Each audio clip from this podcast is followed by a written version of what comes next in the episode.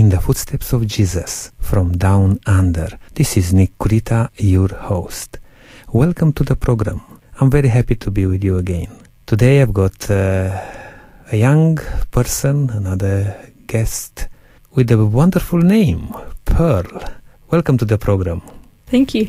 We are very um, pleased to have you with us, Pearl, uh, to take a bit of your time. And I need to mention that that um, in the last few weeks uh, I, have got few of uh, young people coming on board with um, our program from all around Australia because you are part of a ministry, Eastward Missions, and you are in Adelaide sharing the gospel, the good news with many people in our suburbs You're going from door to door to share uh, good books and uh, message with people.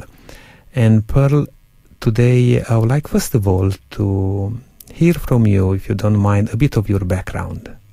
Yes, so I was born in New South Wales, and when I was around three years old, um, my parents and I moved to Western Australia, and so we ended up living in the middle of nowhere, just about an hour north of the south coast, right in the middle of broadacre farms and stuff where they did cropping and things.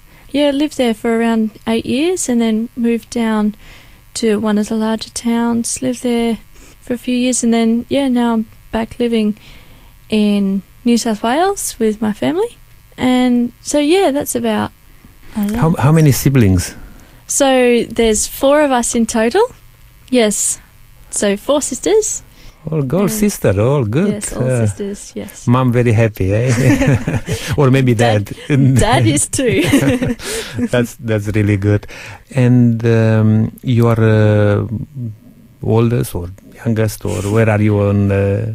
Yes, so I am the oldest, um, and the youngest is a few weeks old. All right, you have yes. a baby in the family. Yes, that's yes. very good. Today, I would like to hear uh, a bit of your story. You are a young uh, lady. I really admire the work you do here in uh, Adelaide, particularly because I know you are around, you know, 20 to 30 young people from all around Australia doing the canvassing in Adelaide. And I'm pretty sure that behind this there is an experience, uh, how you come to know God, come to know Jesus at this early age. And I would like to hear that story. Well, I was brought up in a Seventh day Adventist family, mm-hmm. and my parents put in, you know, a lot of effort into me and stuff, but I just kind of, you know, I don't know, in a way, floated along a bit and just had great fun in life. Didn't really think about anything terribly seriously. Unfortunately, didn't really take even things like obedience to my parents and things very seriously either until about the age of, I don't know, must have been about 13. No, I must have been just a little bit younger. And I started, I really believe it was God working on my heart. I started seeing my faults and really wanting to reform that. And also around that time, I began to have the desire to, I really wanted to get baptized because, I don't know, I guess I'd started to see that that was, you know, I wanted to make that decision to follow God. There was a few other things that happened around that time as well like with any young uh, person you know you watch other young people what they're doing and you kind of compare yourself with others but when you get to know jesus and you ask those questions you know what i'm going to do with my life in regard to mm. following jesus uh, that's a very important uh, uh, question to ask and particularly at very uh, young uh, age, as you mentioned, about around you know 12, 13 or something like that. Mm. Um, and as you contemplated on that, how that develop into a relationship with God? As as a young kid, I always kind of thought, oh, you know, I'm never going to have a testimony. I'm always going to be, you know, really firm and solid, and I'm never going to stray, and I'm never going to have to come back, you know, so to speak. But I guess my testimony, so to speak, has been very slow and, and gradual. Just God, over many years, God's been working different reforms in my life and just slowly, you know, making differences in my character, in the, say, for one just simple example, um, I remember when I was little, I'd throw all my clothes under my bed. That's how I cleaned my room up. Um, and I'm sure that's pretty common. But around that same time, when I was around 13 years old, I started really putting in an effort to, you know, keep my room tidy and do those kind of things. And I mean, they might seem really simple, but I think if you keep your things tidy, your brain's tidy, you know what I mean? You're right. And and these practical things rub off on spiritual uh, spirituality as well. So I guess I saw the the same thing kind of happening in my character as well. I could see that God was working to change different things in my life and so on. Yeah, so also at that time, there were some other things that happened in my life, and I knew that my tongue had a really good um, way of escaping me all the time. And I said some things to some people that were offensive and caused problems there. And I also did some things that were offensive and that also caused problems. And they weren't just little problems, they were big problems. I won't go into details about that. But yeah, I guess I really I started thinking, you know, I really need to begin to control my tongue, control my actions, not only in my social life but also in my home and you know just in general. And I started really praying about that a lot. Um, few couple what a year or so after that, we moved back to New South Wales, and I guess I kind of took the attitude that you know this is um this is a a new area, new people, new friends, new start to life. I'm gonna make a difference here, you know. I'm not gonna be the same as I was. I'm gonna make sure, you know, through through God's strength to control my actions, to control my tongue, and so on. And God has really helped and really blessed, and I can't say they've never gotten away from me again, but God's definitely. Uh, just looking back over the years, I can see the way that God has changed my life and my different characteristics and and so on, like through through that time. That's good, um, Pearl to share that. And I'm, i know that sometimes we hesitate to really share uh, some of the stuff we're going through because we're thinking how that will come across with the people which we share and in this case with all our listeners. But um, what i really appreciate from uh, what you're saying so far that you were willing to uh, to make a change in your life even though sometimes it's hard to change when you are around the same people, you know, because mm-hmm. you're thinking people may think you are a you know hypocrite or you say one thing, do another thing, mm-hmm. but it's so nice and uh, how you put it, God gives us opportunities. God give us uh, another chance, you know, to to have a beginning, uh, and that happened in the Bible with uh, His children uh, when um, they were rebellious at some point, but God uh, took sometimes they mean slavery, sometimes teach in different ways that they may come to their senses. Yeah, look, I think um, we'll take a short break right now. We'll uh, have a, piece of music and we'll come back just to hear a little bit more from uh, Pearl and her walk with Jesus. Please stay with us, don't go anywhere. This is In the Footsteps of Jesus.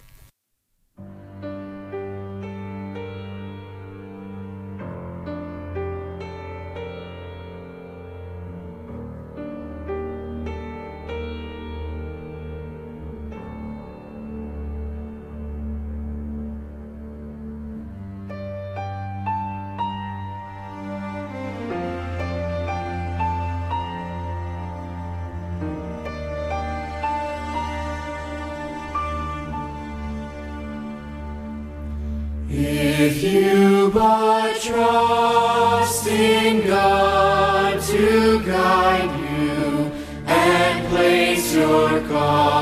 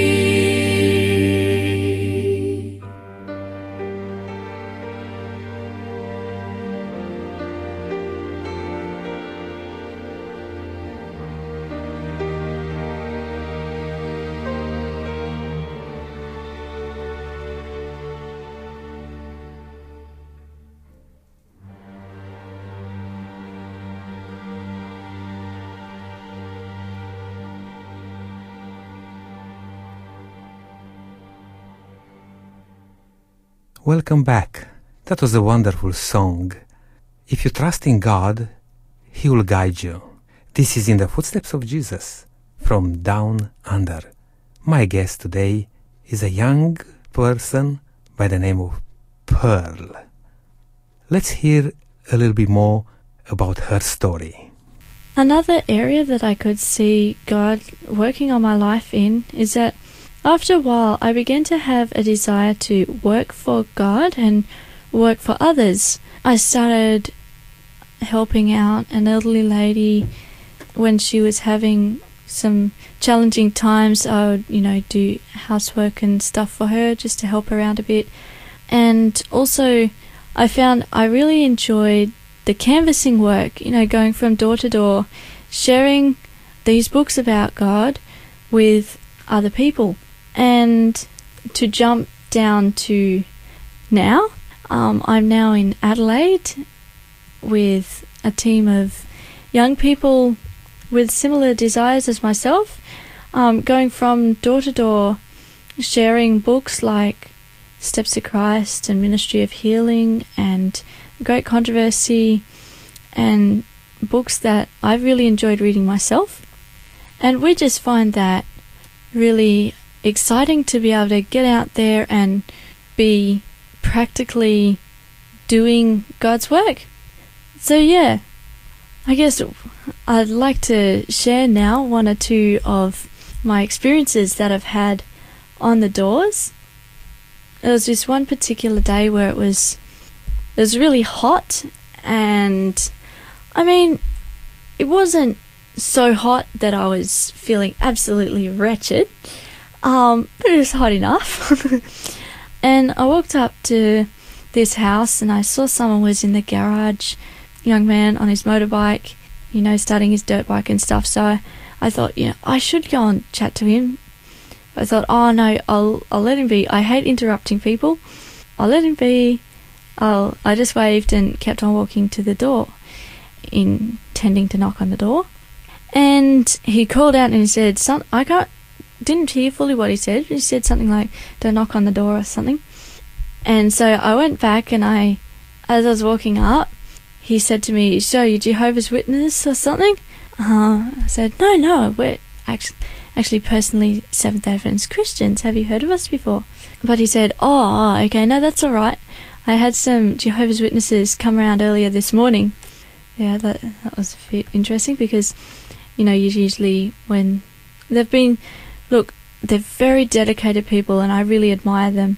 But when they've been through the, someone else has been through the territory before, it it can make it challenging to be able to sell anything. But anyway, I just kept going and." Yeah, I showed him the cookbook, which is a book that we use as the entering wedge. It's a dairy free, meat free cookbook with gluten free alternatives and things in it. And yeah, so he was interested in that. But of course, as lots of people say, oh yeah, no, we're already into health and and stuff. And yeah, I just chatted briefly about health and how it's important. You know, when you get older, it pays to be healthy. And he said, yeah, yeah, no, definitely, totally agree with you. And then he was asking me a lot about what our church believes and just asking, you know, he pretty much asked me what what are the different doctrines that your church believes and so I'm thinking, okay, I've got not a clue what this who this guy is, what he knows. So I thought uh, the best place to start, you know, I'm praying right right here. You know, what what do I say here? So I thought the best place to start most likely is to tell some of the major differences between our church and other churches. So I just said, oh, yeah, you know, well, we worship on the seventh day instead of Sunday. And I briefly touched on the eight laws of health. I said, you know, we believe um, in having just, you know, simple, simple things like sunshine, fresh air, water, good nutrition, and so on. And yeah, he was interested, and he kept kind of prodding me for for more, you know, more different, what, what our, more about what our church believes. And he invited me in under the carport there because it was really hot. The sun was pouring down on us. And I was, you know, praying about it and asking God, you know, what should I say? And I said to him, you know, I, I thought I'm just going to be really blunt because he, he obviously wanted to know what we believed. And I said, I'm just going to be really straight with you and I'll just tell you, you know, what we believe. And he said, Yeah, yeah, no, I like that. I like it when people are straight. And so I proceeded to tell him the great controversy story right from the very start, before the world began, to the very end. Um, and I included the plan of redemption and things in it. And the whole way through, he was he was very interested in.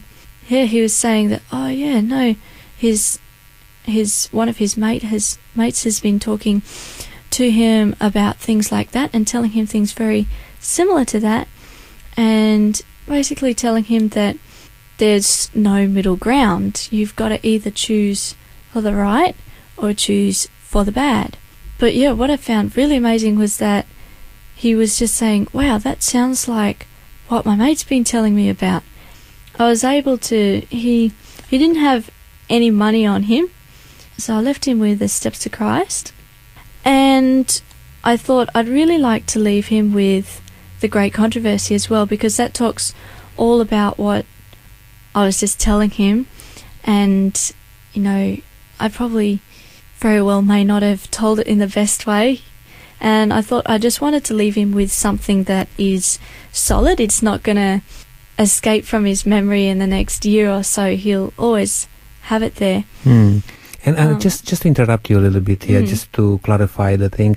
Uh, when you go uh, with the books to sell the books, or sometimes you just ask for a donation. Uh, it's like whatever you you may recommend, uh, recommended donation or something like that and people can uh, donate or uh, buy the book with a real price or whatever it is. Yeah, just yeah. To, to to let our listeners know that uh, most important is that you want them to have something uh, to make a, an impact in their lives. Yeah, yeah, exactly. Yeah, one thing that I I can say I'm a bit big on when it comes to that is that I'm not in it for the money. I'm not in it for getting the books out getting the numbers up, so to speak. I don't care to give away a book here and there, you mm-hmm. know, because this is working for people. Mm-hmm. We are trying to help people here, um, not selling books for ourselves, mm-hmm. if that makes any sense.